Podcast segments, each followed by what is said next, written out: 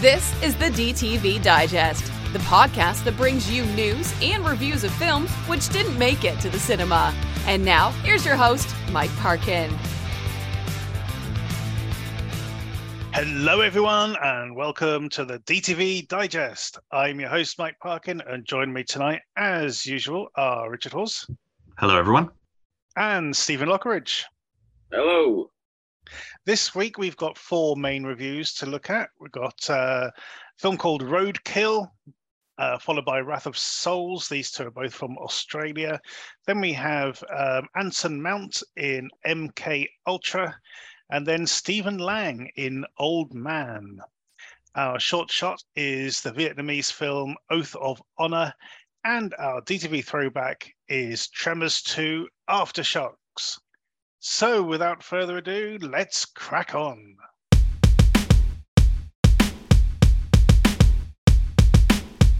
Our first film then is Roadkill. A petty thief operating along the highways of rural Australia gets caught in the crossfires of an ongoing police investigation after he mugs a serial killer. Uh, this is a low budget film. Probably, you know, it's weird it, we, we don't seem to come across many low budget Australian films. Not not as low as this, at least. Um, it's an interesting film. It's it's weird that it's trying to sort of um, make this particular guy a sort of sympathetic hero. Uh, uh it, it's almost like they're just saying, "Well, he's just a typical Australian, really." um, some of the some of the um, oh, the dialogue choices and some of the delivery. Um, I don't know about you guys. It reminded me a lot of Garth Marenghi's Dark Place. yeah. Especially the um the, the, the you know the sheriff guy. There's a bit where he's where he's the lieutenant's going, "Go home, go home, lieutenant. You know, go see your family and all this sort of stuff. You know, you're all stressed out." And he, he's all like going, when will this madness end? it's just perfectly Marenghi stuff. Anyway, uh, more more from me in a minute. Um, Steve, how did you get on with Roadkill? It's okay. Not, I mean, you could tell it was very, very low budget. And like you said, some of the dialogue was pretty poor. Uh, but it was an interesting concept, to be fair. It's not something I've seen before. Kind of reminded me of the Hitcher.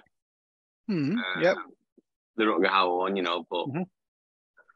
less insanity and like, like that. But it's like you said, some of the acting choices were a bit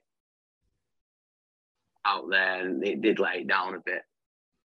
But all in all, not too bad. I've you know I've seen a lot better, I've seen a lot worse, but I think you just need a bit more of a rounded, better performances and a bit more, a bit more of a budget really to get the best out of the script. Really.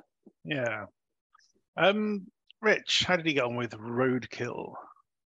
I thought it, I, I liked it. I thought it had a pretty intense opening, and uh, the uh, the you know it, the film is shot really nicely. I think it's I think it's uh, as you guys have kind of pointed out, I think it's some of the performances are what really sort of drag it down and sort of highlight the sort of the limitations that I think the budget limitations are most apparent in the casting because mm. uh, the, the yeah. performances don't seem to have the experience to sort of make the characters as you know convincing as they as they would need to be especially the villain i've got to be honest uh, the, i really wasn't wasn't keen on the on the mm. the serial killer guy um, yeah.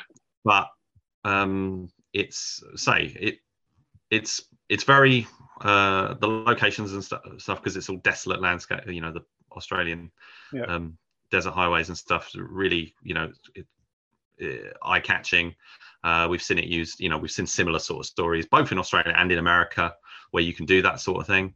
Um, you know, whether it's Hitcher or or um, what was that Stacy Keach movie with um, uh, Jamie Lee Curtis. That was shot in Australia, road, wasn't it? Road games. Road games, yeah, stuff like that. Duel, another one. Mm-hmm. You know, all that sort of stuff. Tailgate. Um, tailgate, yeah.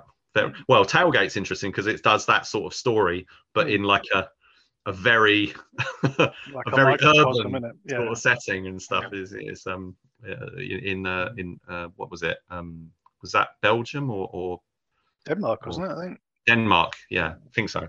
Um, yeah, so there's a similar kind of sort of stuff at play. You know, stuff we've seen before. Um, the me the lead character is the director and writer himself, uh, Alexander Whitrow.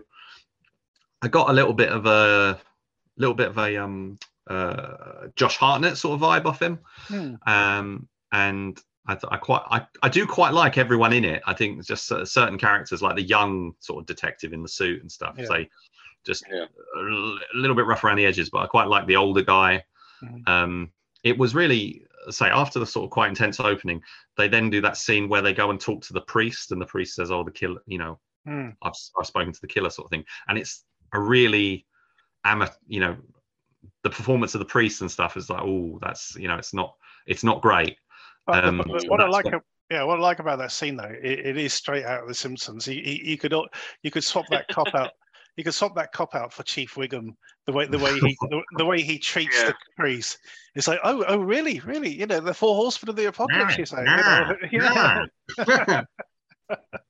Small horseman, eh, Lou? It's just in, in, incredibly condescending. So you know, but, uh, yeah. Um, what was so? What was it? But I tell you, the one thing I really, I mean, some of the actions shot really nicely as well. Yeah, so it's, I would say the camera work and stuff's good. I will say I really, really like the music. It gets a bit repetitive, but it's very propulsive. Um, at times, yeah, yeah.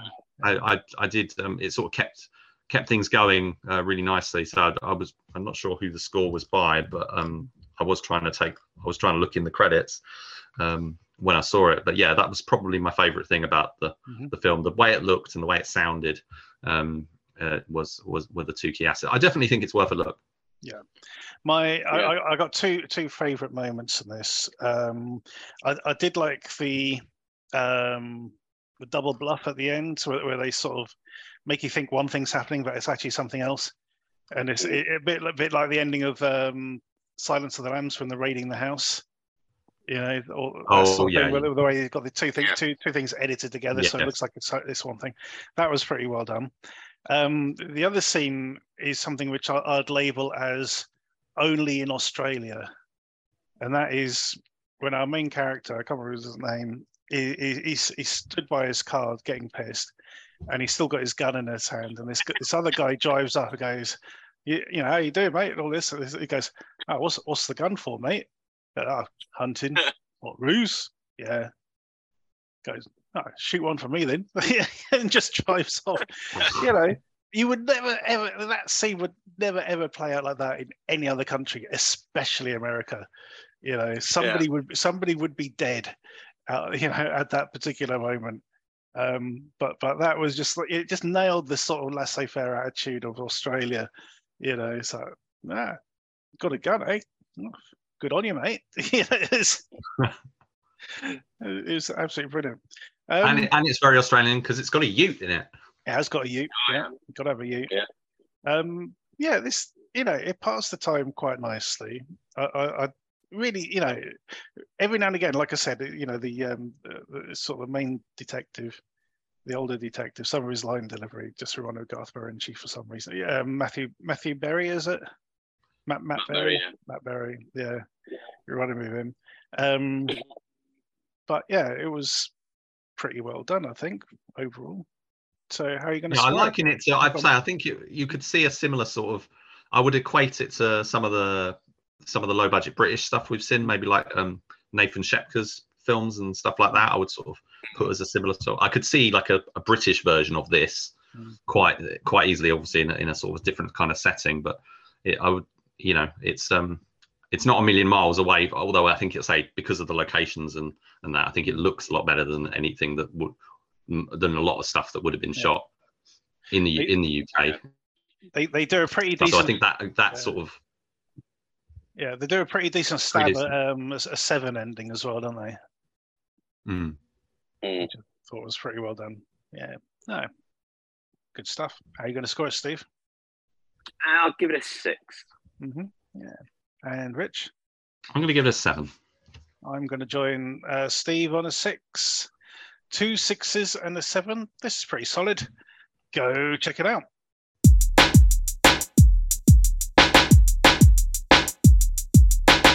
Our next film is Wrath of Souls. A young man called Kieran becomes plagued by mysterious tragedies around him. While these events perplex the police and investigators, Kieran's behavior becomes increasingly erratic with each tragedy.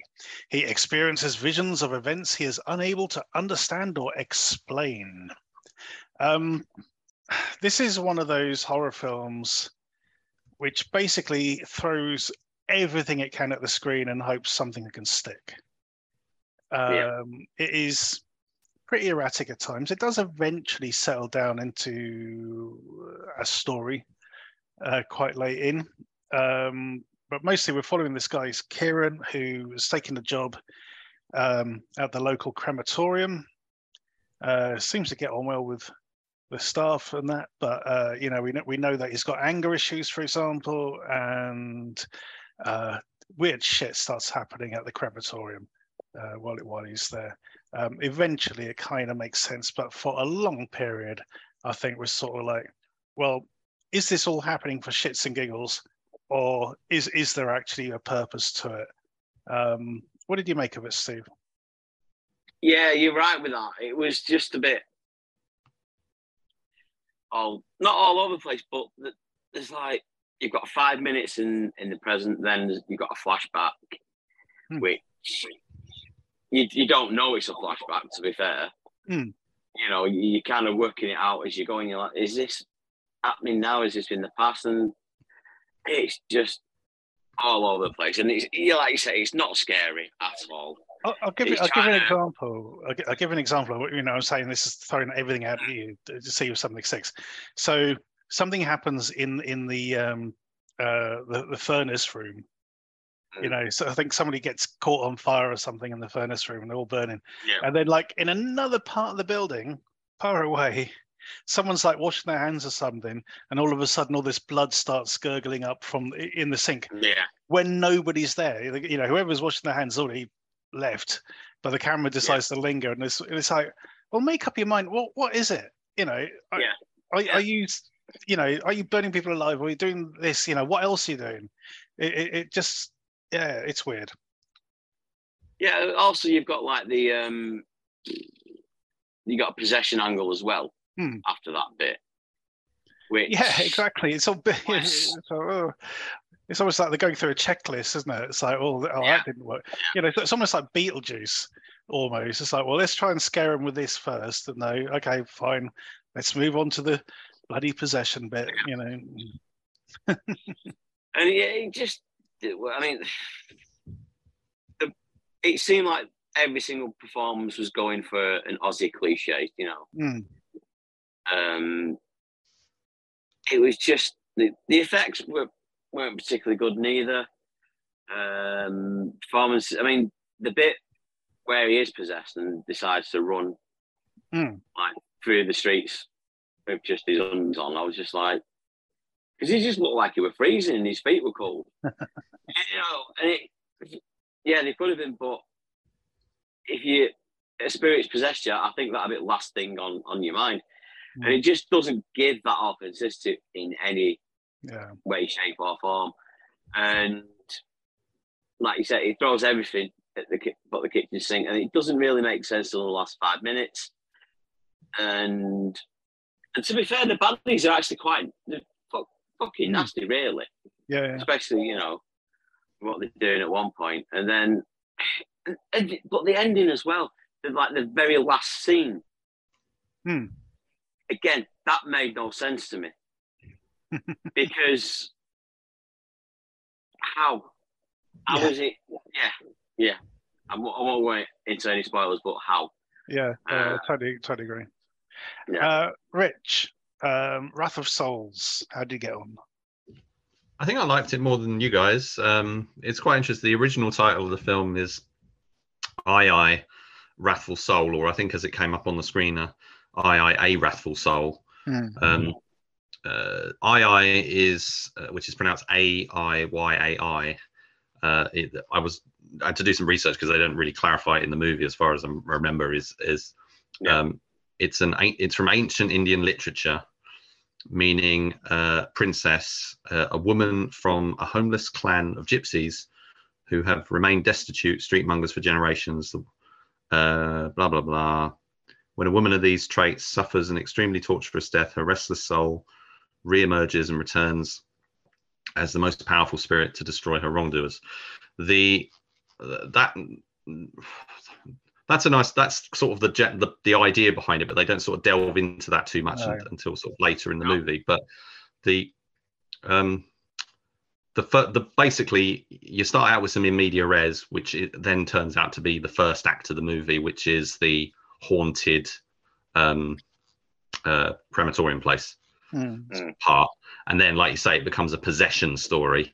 Um, I I was pretty interested in it. The the um, the, lead, uh, the the the film it's an Australian film, but the filmmakers are um, Indian, uh, well, Indian Australians, Hmm. and and the lead character is Indian, which I thought gave a really interesting uh, angle to it. Yeah. Um, and I would say I wasn't so sure on his performance in the first part, but I thought he was really good in the possession section, especially when he's um, sort of uh, contorting himself and you know uh, Mhm. there's a there's a what I what I thought it was a really good, a really good alleyway sort of beatdown kind of sequence Mhm. where he's like being quite feral and and stuff with um with uh, uh some of the sort of ne'er do wells in the film. Uh, I really like that. That was probably my favorite scene. Um, the the rest of it, yes, it is very standard. Uh, it's quite interesting to sort of have the um, uh, say the Australian setting and, and that again. Uh, say completely coincidental that we got these two Australian films, but the uh, it's um, I thought that the say the the guy who was like the uh, the guy who takes on Kieran and you know initially he's Mm. being quite friendly but sort of also a bit you know a bit offish and, and then he like really reveals his sort of true colors as the sort of Mm. story unfolds and that I thought he he was pretty good because there's him and you know a few of the other characters are, are really nasty and I thought they were they were very convincing you know in a way that the, maybe the characters in Roadkill weren't Yeah. uh, uh, so yeah I think there's enough in here I think if you know if you like I mean it's I mean Wrath of Souls I think is a bit misrepresentative because I think the original title makes more sense we're not talking Yeah. about loads of Mm. Loads Yeah, of horns exactly. you know, sort of thing here. It, this is very much a singular sort of thing that's happening. Um, Now, did you realize when you're watching Mm. this Mm. that the flashbacks you were watching were actually flashbacks? well, I did, I did uh, after I think I did pick up on it. Maybe not. I can't remember whether I did sort of the first time or whatever, but I started to be. But I quite like it when they're not signposted. It was quite well done. I thought it was just like, ah, okay, you, you got. It's one of those ones where you got to try and keep up I rather guess, than yeah. having title cards and stuff coming up like um This, you know, this is just this is one of the recently where it's yeah. ev- every five seconds it's Oh, eight God. years ago or whatever it is and stuff. That would annoy me. Yeah, I mean, you know, here's me complaining about the, you know, the fact that they went through this sort of checklist of, of like different things, and and you know the the, the flashback sequence, and that and just sitting here pondering it now, I'm thinking, well, well, maybe that's the point. You know, may, maybe that is this um, vengeful spirit sort of getting a getting to grips of what it needs to do. Mhm. And becoming stronger, you know, you, you using him as a conduit and actually becoming stronger and stronger to the point where you can actually possess him and, and take their take vengeance. But um yeah, and, and as you say, the flashbacks, you know, you're not supposed to know until the uh, you know what the order of what things happened in, you know, when when he meets the girl and and and, and things like that. So I, I'm, you know, while I'm watching it, it was frustrating. Sitting here now talking about it, I'm giving it a bit more slack. I think. The other No, element is how much of it. I mean, they they sort of sell it as a sort of a psychological Hmm. horror, and I suppose that some of it is open to interpret. But I didn't really take any of it really as psychological. I took it at quite literal. Yeah, it Um, seems very uh, literal. yeah. yeah, I don't think the psychological angle maybe works as well as the potential possibly was were thinking it was. But um, yeah, I think you know it's very standard stuff.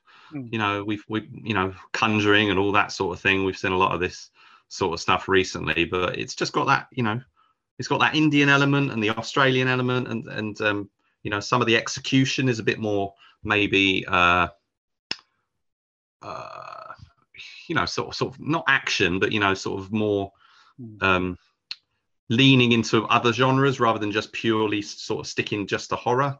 So. I think some of the stunt work and stuff in the, in the sort of limited mo- moments that those, those happen are a bit, you know, they sort of lean more into something like I'm, this is a very extreme example. This is not like this film at all, but *Malignant*.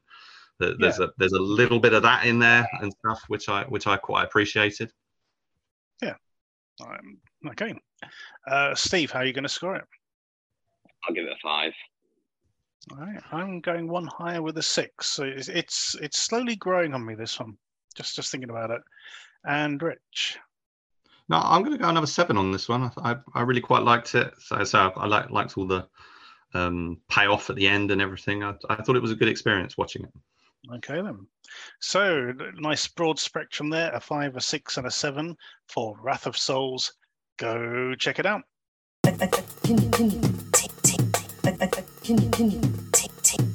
Our next review is MK Ultra. Set during the 1960s, Ford Strauss is a brilliant psychiatrist whose moral and scientific boundaries are pushed to the limit when he is recruited by the CIA to conduct illicit experiments with LSD. Um, I don't think I've seen a more pointless film this year. I, I, I did not get on with this at all. It was dull, dull, dull. Um, it was there was just nothing there. You know, he, he- got Anson Mount sort of uh, pumping these guys with LSD or whatever, and just recording the results and seeing what happens. And you know, at a certain point, getting a bit sort of antsy fancy about it all. Uh, meanwhile, sort of the CIA guys are taking all the research and scurrying away with it. It's, I don't know, it's just very, very dull. Um, Steve, change my mind on Yeah. this. No, I'm not going to because it, it was. It was. The tones was all over the place. I mean, it- I don't know. It's like going for comedy one minute and then dark and disturbing the next minute. Um, pointless is, is is the word because it, it just does these, you know, pumps people full of LSD, and that's it. There's no and then you've got a little bit of thing at the end, and that's it. It just Mm. seemed tacked on. Now Mm. the thing is, I've, I've heard quite a bit about this before. Yeah. Um, on Same and here, stuff, yeah, and it, yeah. you know, and it it's an intriguing story. You know, what actually went on, and I, I don't know. They've just like missed the point. The way I see it, they've Yeah. not. I, it, it's frustrating because what, what, when I read about it, I thought, oh, actually, yeah, I'm, I'm, I'm up for this one. And Anson Mount's just wasted, really. It's I like him, you know, he's great in Star Trek and, and um, what's the one with Abbie Cornish, where's the hitman? Uh, I can't remember what it's called now, but he was great in that. Hmm. And this, it's I don't know. And Jason Patric as well. They pulled him out of nowhere, Mhm. and he don't I didn't recognize him, I must admit. he don't do anything. Yeah. Really doesn't. It's just I don't know. I don't know what what they were thinking. It's it's it's like um oh what was that series on Netflix? Not not Criminal Minds, the other minds um, about setting up the um behavior Mindhunter. Mindhunter, yeah. Yeah. Yeah. It's like that, but like it's it's older, duller brother. Yeah. uh, Rich, did you enjoy this more than us? I don't think so. Um, the uh, so it's uh, yeah, it's it's not. I was hoping for a sort of a really cool thriller, Hmm. um, and it's uh, it's very overly serious sort of art house stuff with with a bit of weird sexual stuff It gives thrown Art in House to make you feel name. awkward. Mm. Sorry. It gives Art House a bad name. Yeah, but you know, it does that thing like big title cards and stuff. Mm. Um, you know, introducing the cat. Well, you get the character introduction title cards, which I know you, is a personal uh, hate of of It yours. Um, and the, I would say it, it does feel like a twisted kind of Mad Men, or you know, sort of via Paul Schrader and Ken Russell. Mhm. Uh, there's, a lot, I mean, the the theme's quite interesting, and uh, say you've got the uh, the sort of drug stuff. So we get like lots of sort of quite lengthy clips from the period of like in you know like uh, Yeah, whether that's news reports or, or sort of promotional films or and promote promo films and stuff. Yeah. Yeah stuff um, like that sort of peppered into it. Um really sort of breaking it up into kind of chapters really. But yeah it does kind of it, it goes a bit sort of i think of like paul schrader like especially sort of in that last part. Hmm. it sort of goes a bit crazy. Um yeah it's uh, i didn't like the i mean i know they were trying to he was the director was trying to make some sort of point with you know the sexual scenes and stuff i didn't really like i didn't like that stuff that was a bit icky Mhm. um, and sort of a bit, um, you know, I know they're trying. I don't know the uh, mainly to do with like the CIA characters, like the Jason Patric and stuff. Who, who's, I mean, Jason Patric seems to be aging quite well. I don't know. I, I'm, I haven't seen him for a while, but he, he looks basically the same as the last time I saw him in something, which was probably like ten years ago or something. I'm sure he's busy. I think he's been doing TV and different movies and stuff. I, I think he's, I think he's done quite a few things, but um, you know, he was it was sort of 80, 80s, wasn't he? He was in the Lost Boys, wasn't he? I think yes, he was. Yeah. He was the- yeah, he was. He was Yeah. he The older was main brother, yeah. yeah, he was the older brother-in-law. Yeah, so he's. I mean, he he's, he he looks well. Um, and Anson Mount, yeah, I do like yeah, the Virtuoso was the film that um, that was it. That was Oh, um, Nick was uh, Steve was referring to, yeah. which I did like him in, and I did quite Mm. like overall. That was quite an interesting one with um, Anthony Hopkins. The yeah, it's just a film that sort of meanders, doesn't it? Uh, and then it kind of struggles to sort of pull a narrative together. It's kind of one of these films where it's just kind of a, a guy doing experiments and stuff, Mm. and then you know, this sort of. It reminded me of you know some. I'll tell you what, like a clever, a, a cleverer, better version of this idea was ultrasound, Yes. Mm. which was um, also of sort of messing with people's that- heads. of last year. Yeah, it was one of the favourites. Yeah, it was also but it was another film about sort of a bit art housey, but it was Mm. all about messing with people's heads and what's real and what isn't and all that sort of Mm. stuff. But it was really, you know, it was really But it gave us a decent protagonist. Yeah.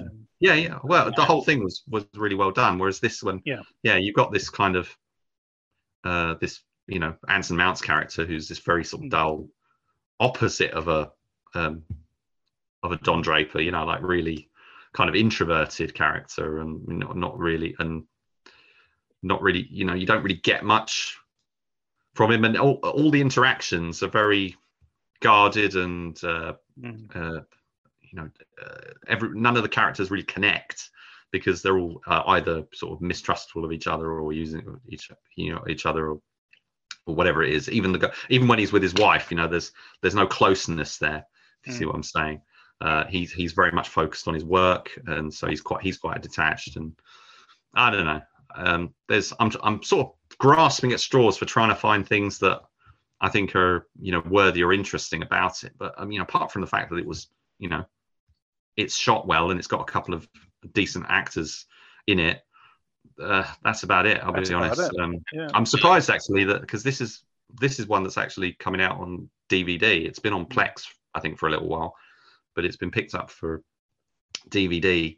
Uh, and I think that's an unusual choice con- compared to uh, you know quite a few of the other films that we cover, which um, de- which don't get um, physical releases. Pretty much, you know, the, the the general rule these days is digital releases, and uh, it always surprises me sometimes with some of the films that actually make it onto onto disc. I think the cover is quite interesting. You know, the title and the cover. The original film, the fi- the film was originally called Midnight Climax, Hmm. which I believe is the name of the, the, um, code name for the, the operation, wasn't it? yeah, uh, and they've gone for the sort of more sort of catchy MK Ultra, which which I don't blame them for. Um, and the say the cover looks quite interesting, so I think people are going to take notice of it and probably pick it up. But it's not the it's not the cool thriller that I think the the artwork sells you.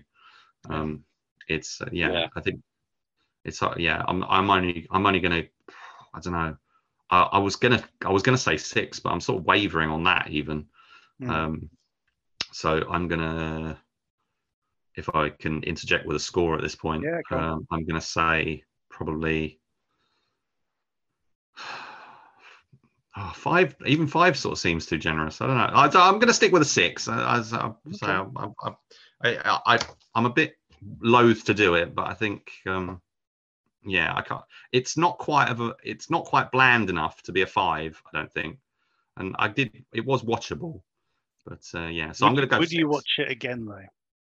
No, I think it needs to be a seven or eight to be a what a, a, a Mm. film to watch again. I think if if if um, I I I, I don't ever want to see this again, but I you know I'm cute. I, I mean you know. I don't mind the fact that I've seen it, but I, it was a it was a bit of a chore. Yeah, indeed. Um, Steve, how about yourself? Five. hmm I Yeah. really did not get on with this. Um, so I'm giving this a four, which I'm pretty sure is the lowest score I've given any film this year so far. Um, if anyone out there is interested or intrigued by the um, you know the, the real story behind MK Ultra and, and CIA stuff, uh, I do recommend uh, Last Podcast on the Left. They they did a I think Yeah. two or three parter um, on it. Um, that is really informative, um, as is all their podcasts. To be honest, uh, I, I do recommend their stuff. Um, I can say that because they don't do film reviews. So I feel not exactly a rival or anything, but um, it's- it's you know people I do enjoy listening to. Um, so there you have it. That is a four, a five, and a six for MK Ultra. Go check it out if you dare. Our next review is Old Man. When a lost hiker stumbles upon an erratic old man living in the woods, he could never have imagined the nightmare that awaits. This is very much a two-hander, uh, Rich. Do that again. Yeah, I was going to say exactly the same thing. Uh, this is very much a two-hander, Rich. Um, I, I did at times wonder if this was like a stage play that had been adapted. Um, it, it could lend itself to, to that for sure. Um, this is very much a showcase for Stephen Lang um, overall, uh, playing this sort of cantankerous old guy who doesn't want to be disturbed. Uh, you know, takes great affront when when this guy sort of knocks on his cabin.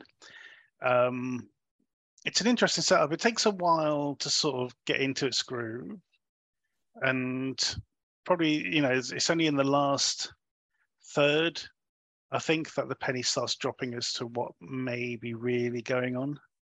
But in the meantime, we get a few sort of like little little stories and vignettes, you know, um, sort of peppering things along. I must admit, I did quite like it. Um, I didn't. One one of the things I didn't like was was the complete about turn of like Stephen Lang's character um, when when things finally start falling into place, and he becomes this. You know, he's almost like a cowardly lion kind of thing from Wizard of Oz. You know, it, it's such an about turn, um, and it's sort of like you, you kind of feel robbed a bit that the other version of him's gone, and you ended up with this sort of weak, pathetic person. Um, but I'm interested to hear what you made of this.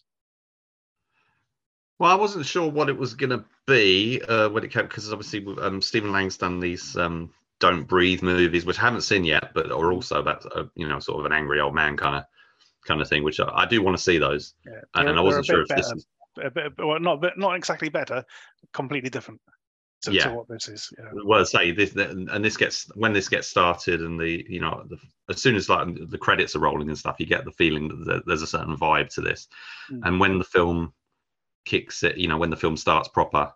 Um you you you de- you you know you're in kind of art house film territory again.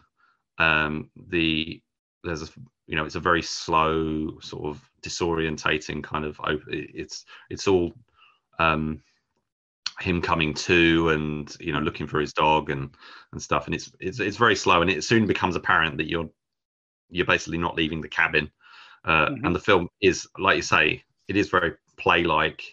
It, fe- it Um, feels very off Broadway. You know what I mean? It's like it feels like a two man off Broadway show. Yeah, well, the, the films made out like, for example, um, uh, Sleuth in 2007, which Yep. was I think was a second version of that, Yeah, but with uh, Jude Law and Michael Caine, the Harold Mhm. Pinter play, Mm. um, very much I'd came like- to mind. I'd like to see that version. I've seen the original version with uh, Laurence Olivier and Michael Caine. Uh huh. Um, Yeah, I think Caine played the opposite character. yeah, he played the opposite character, and then Jude, yeah, Yeah. Plays the the thief. so that kind of came to mind and also we actually i can't remember if it was called the oak room or something like that but we- Yes, yeah, yeah. The the one set in the um the bar. yes Yeah, yeah. so that came to mind as well um, which i did enjoy uh, i think you know the what's really interesting is this I, I, I i'm pretty i'm pretty much sure that you don't see any like establishing shots or exteriors or anything No, It's just the guy all- turning up. Yeah. yeah it's all in the cabin uh, uh, for the most part um, and the uh, the set design and everything obviously is great uh, it's directed by lucky mckee Yes. Who- who's um, done absolutely tons of stuff like The the, Woman, of like may for example was the one i remember back in the well, the, the the, the woman is, is is the one I, I revere him for. Um, Oh, really? i haven't um, seen that one yet and then the woman had a sequel didn't it that was directed by the, the lead actress Yeah, uh, po- po- Yeah. Pollyanna McIntosh. Um, yeah. oh, what was it um, called? I can't remember. Uh, Darling. Uh, I said Darling. He also did one called Cheerleaders Must Die. All cheerleaders, all cheerleaders must die, which, which I quite enjoyed as well. Yeah, and I hear Red with Brian Cox is good as well. Mm. Um, anyway, he's done loads of stuff. He's been around since the uh, well, since the early two thousands, so like twenty years. Mhm. Um, and I was I was expecting because I, I was quite surprised uh, about the film. You know, considering uh, he, Mhm. you know his previous work, it was it was not. Um, This is uh, very different. Yeah, this is very yeah, it's- it's quite different. So, um, and he's definitely norm. There are horror, horror. I mean, he's known for horror, and there are ho- horror elements in this, but it is very much kind of a not one man show because it's um, both of them, but it's like two. It is like you say, two handed kind of thing. And it's very much Stephen Lang's show. Hmm. Um, I didn't get much out of it. I got to be honest. Uh, you know, it was it was it was there. I you know I watched it. I was I was kind of I got once I realized that this was what it was. After you know after about 10 minutes or something you, you pretty much get the get the score of what you're in for. Um and it was fine. There was some interesting sort of uh, as would- as you know needs to be the case with this sort of thing. You know it goes down some avenues and you know twi- tables are turned a little bit and you know Mm. who, who who is there to trust and you know what what you know Yeah, where- it, it boils down to what, you know, yeah, what, what the motives are for the characters, Motives and, and- and, and, yeah. you, know, you, you, you, you, you're kind of sort of searching for clues in the dialogue and Mm. things, and sort of trying to guess which, you know, are there any signposts here to sort of show me which way it's going to head into? Um, and I, I I think it does sort of manage to sort of play its cards quite close to its chest yeah you know, for, for for the most part, and then it sort of starts to, you know, it gets to the point where it, it can't hold back anymore, and it starts drip feeding you a bit more as as to what's actually going on, you know, which I- which I enjoy. i think i would have preferred it as like a 20 minute short film though i've got to be honest It could easily, yeah. It, it feels like it's a short, it's a short story that's been expanded.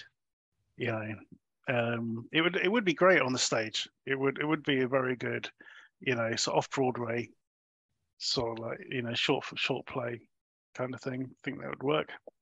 Um, couple of things I did like um, when when we get the character of Rascal. Um, Oh, yeah. and, and his sort of voice modulation, I thought that was that was a nice touch sort Mhm. of make him sound sort of more sinister and powerful sort of thing. Um, yeah, but it, it's pretty throwaway.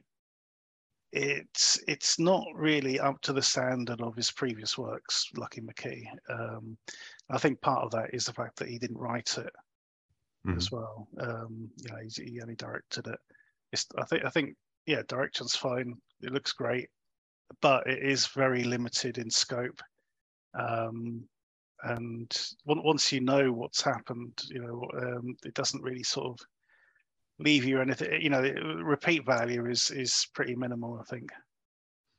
Yeah, I wonder if it was a film that was sort of made out of or around sort of like COVID times, you know, mm-hmm. you yeah, know, when a lot of filmmakers were sort of keeping very small sets and working with mm-hmm. very small teams and crews and stuff and trying to sort of get around the the problems that were happening. I don't know when this was produced, by the way, so it could have been after. I don't know. It might just, but um, that just sort of made me wonder. You know, could that be why the the scope has been sort of so um, uh, limited in, this particular mm-hmm. story and stuff. I don't know, but, but yeah, for, I str- I would struggle to recommend this one. I've got to be honest.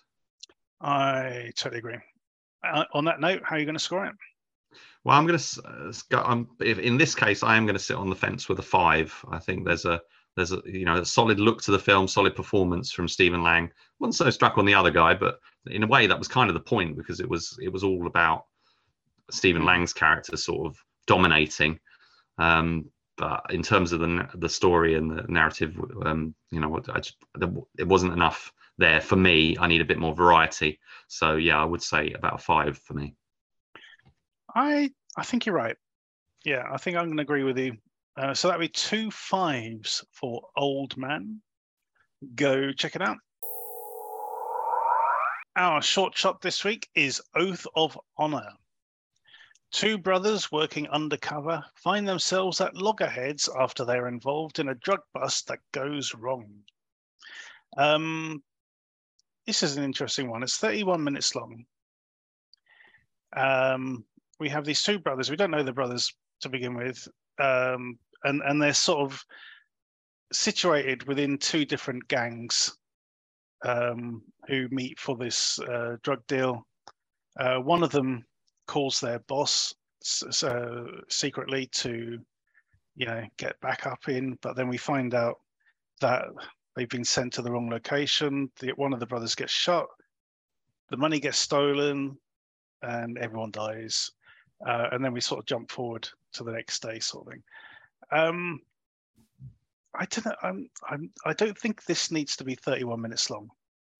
Well, I think uh, tw- tw- well, the film itself 20, is about 25 minutes, and then there's yeah. like a making of thing after. That's it. right. So even so, um, it still felt felt quite padded, um, and, and there were some very bizarre sort of moments, um, and, and very sort of coincidental moments to do with their their grandfather. Um, you know, all this just happened to happen on the uh, the anniversary of his death, and all this sort of stuff going on uh, which seems to sort of play a part in, in certain decisions. And then it just sort of like ends really enigmatically. It's like, yeah, okay, very strange. Uh, Steve, how did you get on with Oath of Honor?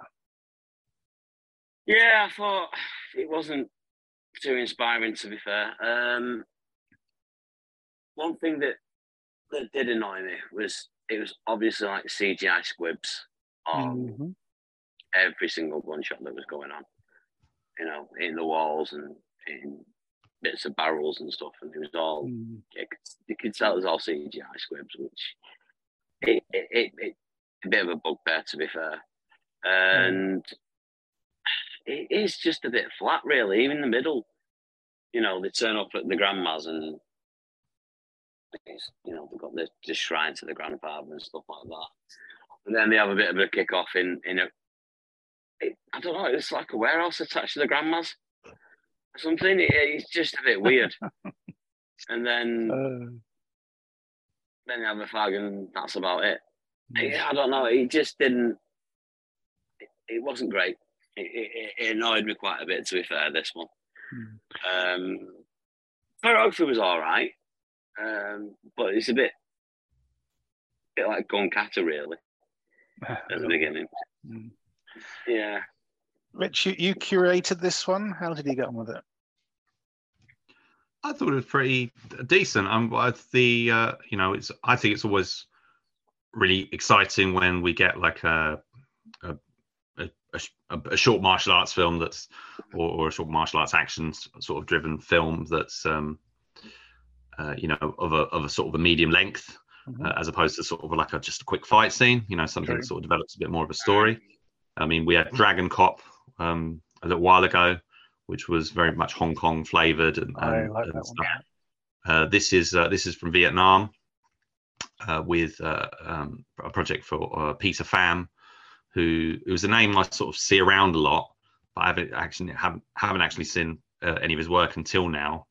Um, a lot of it's uh, uh, turning up on the Hi-YAH channel Yep. in the in the in the states, and those are certain things like um, there was I think there was another short film called Mayhem twenty four seven and a new film Foggy Mountain, whi- which is uh, being released over there, but no sign of those over here. I think there's clips and stuff, but you know that's all you can get at the moment, as far as I'm aware. Is that Um, a short Foggy Mountain or was it? no, Foggy Mountain's a feature, um, but the, but say I think Mayhem. I think it was. I think it was released as something else over here. If it's what I'm thinking of. Oh, really? Okay, Yeah. I have to look into that. Um, the what I thought was quite interesting is is there's not a lot of dialogue in it. It's very you know that Mm. it's very action heavy, uh, which I liked. Uh, some big stunts and stuff in there. Uh, it remind I mean it's nothing we haven't seen before. The whole I mean the, the whole brothers in conflict thing uh, has been the sort of motivation for many films. Uh, and and uh, I thought I thought it was I thought it was okay. I didn't mind all the stuff with the ground. I mean, heavy handed though it might have been. Um, I didn't mind that, um, but it was more to do with um, you know the sort of action quotient of the film that I was that I was particularly impressed by. Uh, say uh, Peter Pham's actually uh, uh, Vietnamese American. He, he, he I think he, he mainly grew up in in the United States, but sort of went back to um, went back to Vietnam and made a, a whole bunch of stuff over there, and is you know sort of doing quite well as a as say both trying to do projects where he's in front of the camera, but also choreographing and coordinating uh, his and and other projects and stuff. So he's an interesting guy to watch, I think. Um, and yeah, I think if I compared it to something like um, we watched, um, there was the Vietnamese short. Uh, I can't. remember, It was by the Action C Mhm. group, I Mhm. think, uh, special special force or something like that. It was So, yeah. called. Mhm. I liked that a lot more. That was uh, that was um, That's some good comedy. That- that. that had a lot of comedy. Some of it, you know, doesn't work very, you know, doesn't translate particularly well, a bit too broad and stuff. But there, I thought the that was that was a much more engaging, more interesting, more lively film. Unfortunately, a lot of action C stuff doesn't come with subtitles, um, so uh, Yeah. I don't I don't generally tend to watch those. Um, but that one, I think, say, I think there's some really interesting stuff coming out of Vietnam. Um, but you know, into, as, as well as features like the Rebel and everything, which um, you know, sort of around the sort of mid 2000s. Yep. But um, this is this is kind of an interesting footnote in in in all, all that sort of stuff. No, it's not amazing, but I think it's definitely worth a look. hmm Uh, one one good, one bad thing for me. Um, Steve, Mm-hmm. you mentioned the um, the blood squibs being a bit of a uh, a bug. I hate CGI blood squibs as well. Yeah, Yeah. I, I sometimes I don't notice if, if they're done well. I, I you know I, I can give them a pass. What Mm. what does annoy me, and- and I have said this before, is is the sound effects. You know, every every yeah, gun yeah, every gun in this film sounds exactly the same. Yeah. You, you know what I mean? Yeah. That, that that annoys me more than anything else. That sort of takes me out. You know, there's, there's not enough oomph given to any of the, the sort of gun sounds. That's the bad. The good was during that fight in the end, and Mm. some some of the sort of director directorial choices they made, um, I, I really did like.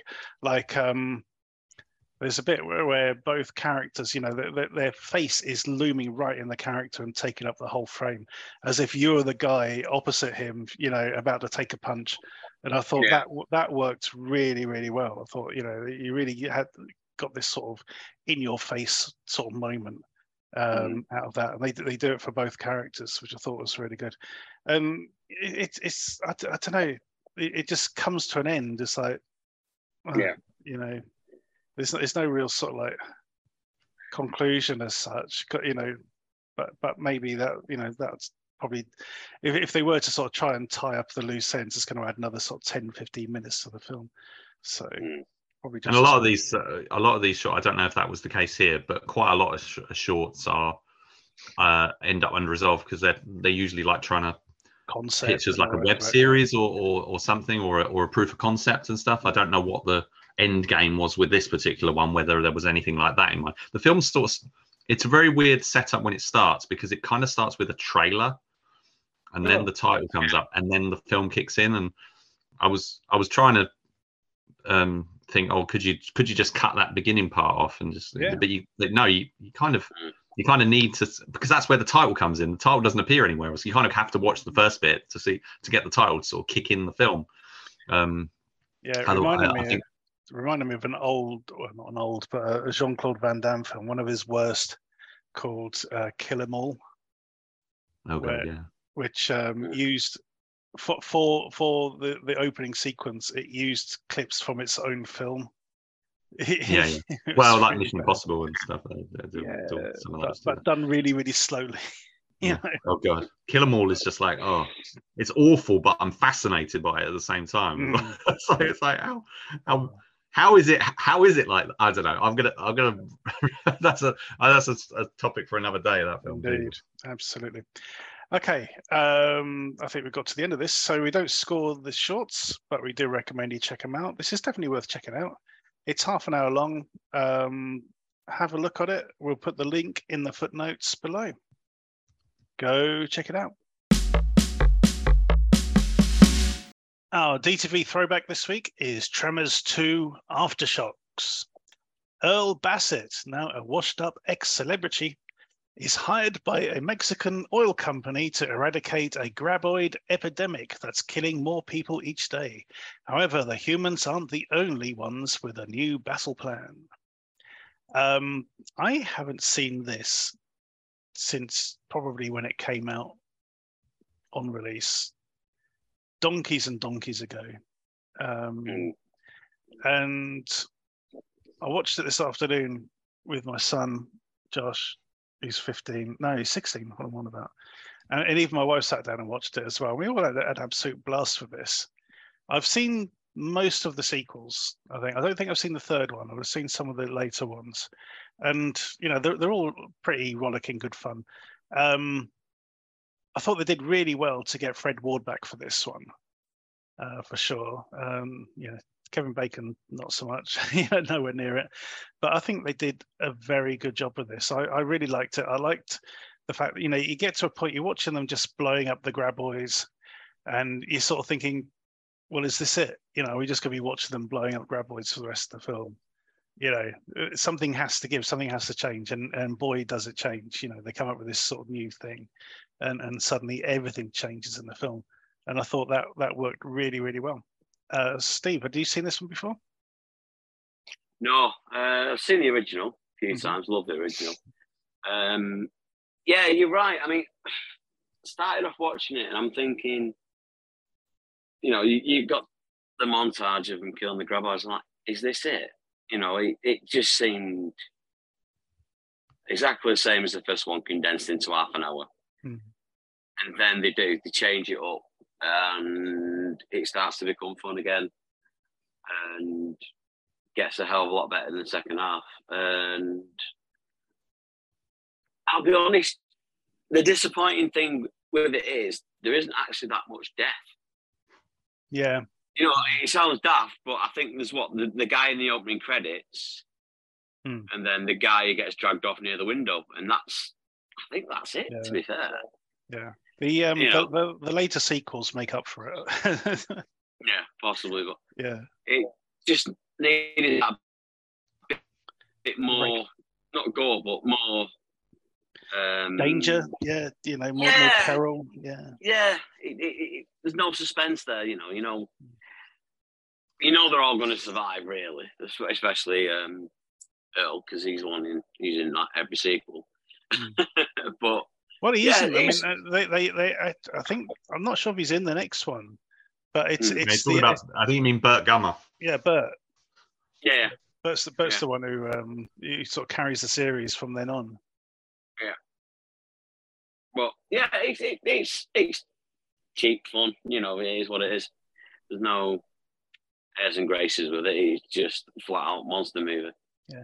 You This know? is this is like a perfect example of what Universal does well. I think in in um, t- turning a you know fairly successful film into a very successful um, sort of DTV series.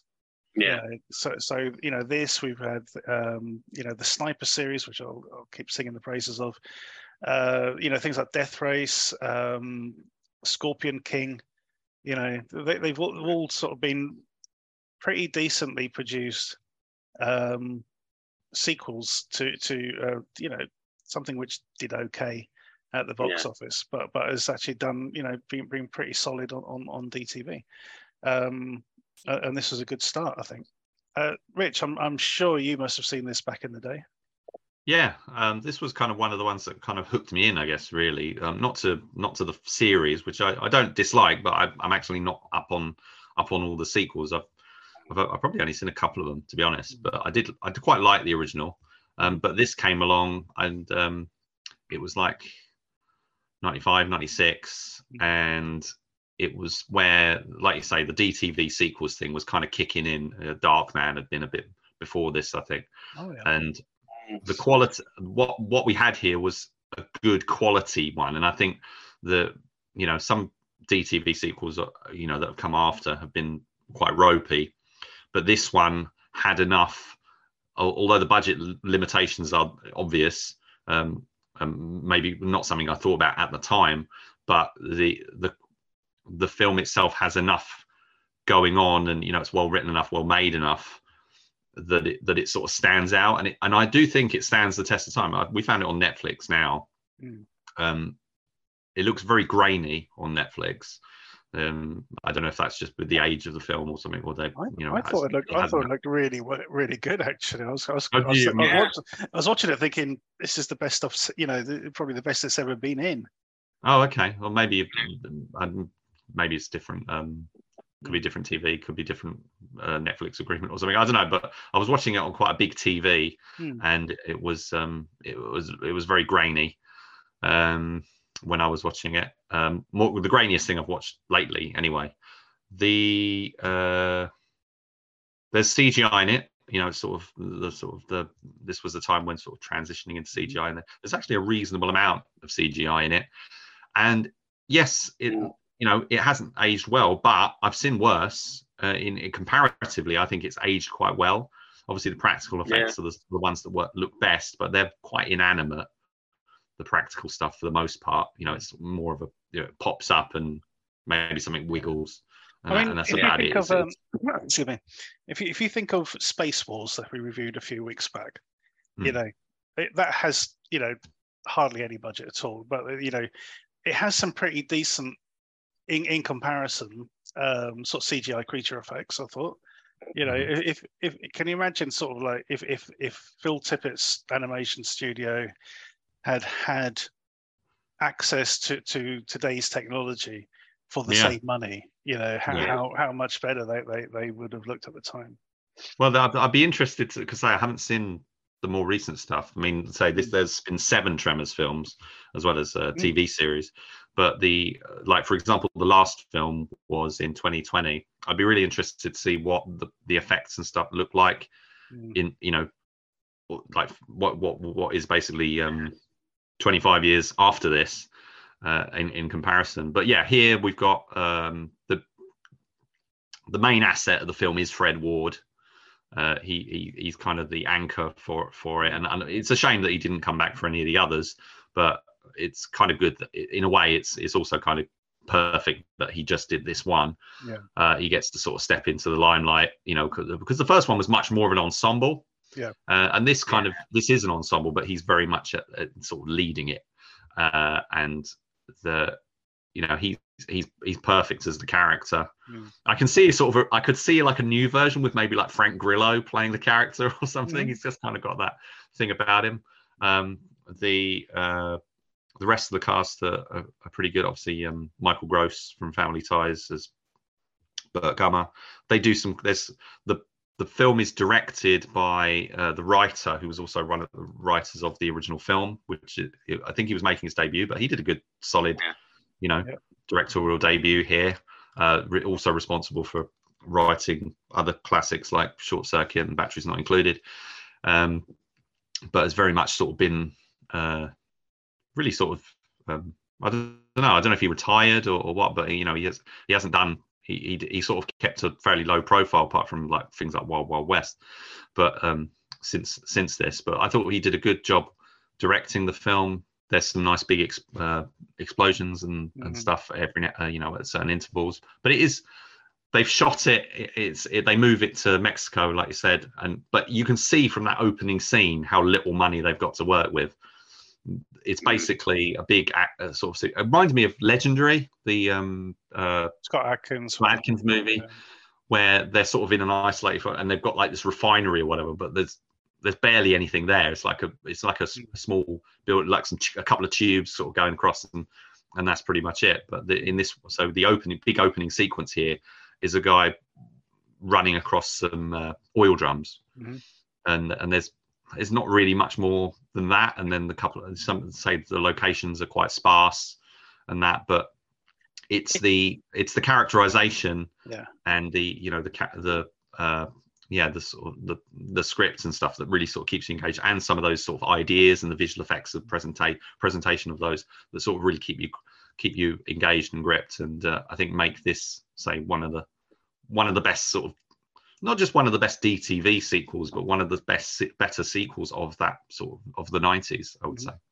It, it does a good job of sort of channeling Jaws as well. You know, uh, uh, there is a sort of thing, of, you know, at least for that first half of the film, of Mm. like keeping keep keeping the graboids off screen, but uh, letting you know they're there. I mean, one of the bits my son really enjoyed was when they get, you know, when one of them picks up the chain that's tied to the back of the truck and starts dragging it across the countryside Yeah, you know uh, that that was really really cool and that again you know had a sort of big sort of jaws influence well, Um, there's also the thing with the radio.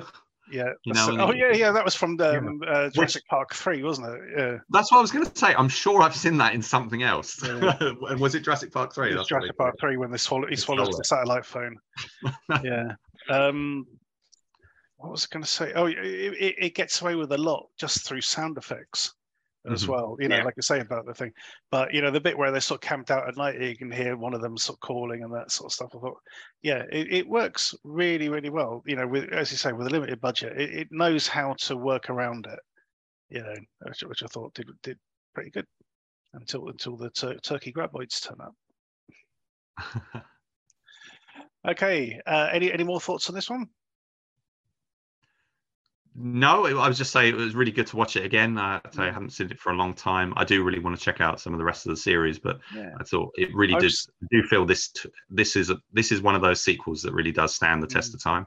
Yeah, I've seen I've seen the last two, the uh, Shrieker Island and the Cold Day Cold Day in Hell. and I did enjoy them both. Mhm. So I, I can't remember how you know.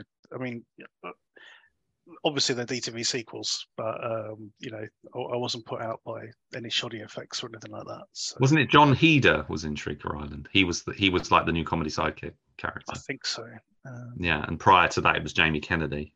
Mm. They, it's like in this one, they haven't got Kevin Bacon, so they sort of introduce this taxi driver guy who turns up at the beginning and then goes, "Oh, I'm going to be your sidekick." it's a bit weird, but um, he, he's he ends up being not too bad in in sort of uh, yeah, in the film. In, in you know, they, they sort of graft him in because they couldn't get Kevin Bacon and stuff. I think the film's got quite an. I watched a. I don't know if it was because of tie com, combining, you know, when it came on Netflix and stuff, people thinking about it more. But I think there was like a Joe Blow video or something that I saw that Oh. was um, recently that was sort of going into the background of, you know, Mm. the, the they were they were aiming for a bigger bigger, you know, like a lot of these DTV sequels, uh, you know, they were sort of aiming for a proper sequel and it did, you know, a big theatrical version, and you know, it, it, it didn't quite pan out, and they have to cut the budget and all that stuff. So, and I think Mm.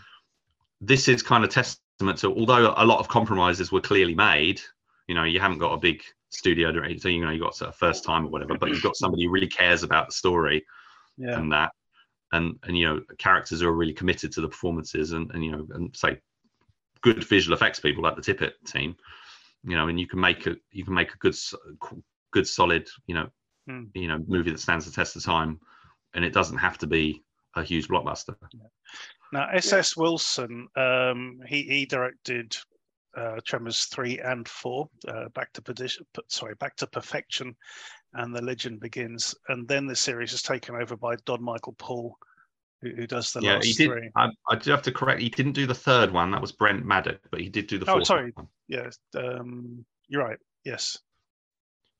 Yeah, he, he he, he co-wrote it. But but yeah, third was where the third one was where um, Michael Gross sort of takes the lead, Yeah. and he's like he's been living off that series ever since. So which is good for him, you know. Um, but uh, yeah, it's it's one of those ones. I I'm, I bet there'll be a Tremors. You know, the series will keep going. I'm sure the next step is like a a, a, re- a big remake or something. But um, be interesting to see what happens. Hopefully, they won't go the big CGI graboids kind of route. I think you Mm. know that. Yeah, Yeah, some some practical work. Yeah, need, needs to be in there for sure. Yeah, definitely. I think you can tell we enjoyed this one because we've been talking about it for a while. Um, this is currently on Netflix, but um, it is due to disappear at the end of June. Is it? Um, Yeah, little, little little caption came up as I was watching it today. So um, you know, if if you are interested, grab it while you can. Um, so yeah, that is Yeah. the end of this week's show. Um, thanks to you guys for watching these very bizarre films this week. Oh, it was a mixed bag. I mean, I I, I Yeah. say I, quite, I I really found the Australian stuff the most interesting out of what we've seen today. Yeah, I, I Yeah. think so. Yeah, well, we- definitely. Um, yeah, short was pretty good. Um, and as I said, the links will be there. Uh, we'll, we'll put links to the trailers for all the films that we've been discussing this evening in the footnotes as well. Uh, don't forget to check us out on Facebook and Twitter at the DTV Digest. Also, the short shots, where Rich will put a link to a new short every evening around about eight o'clock. Thank you for listening. Tune in next time.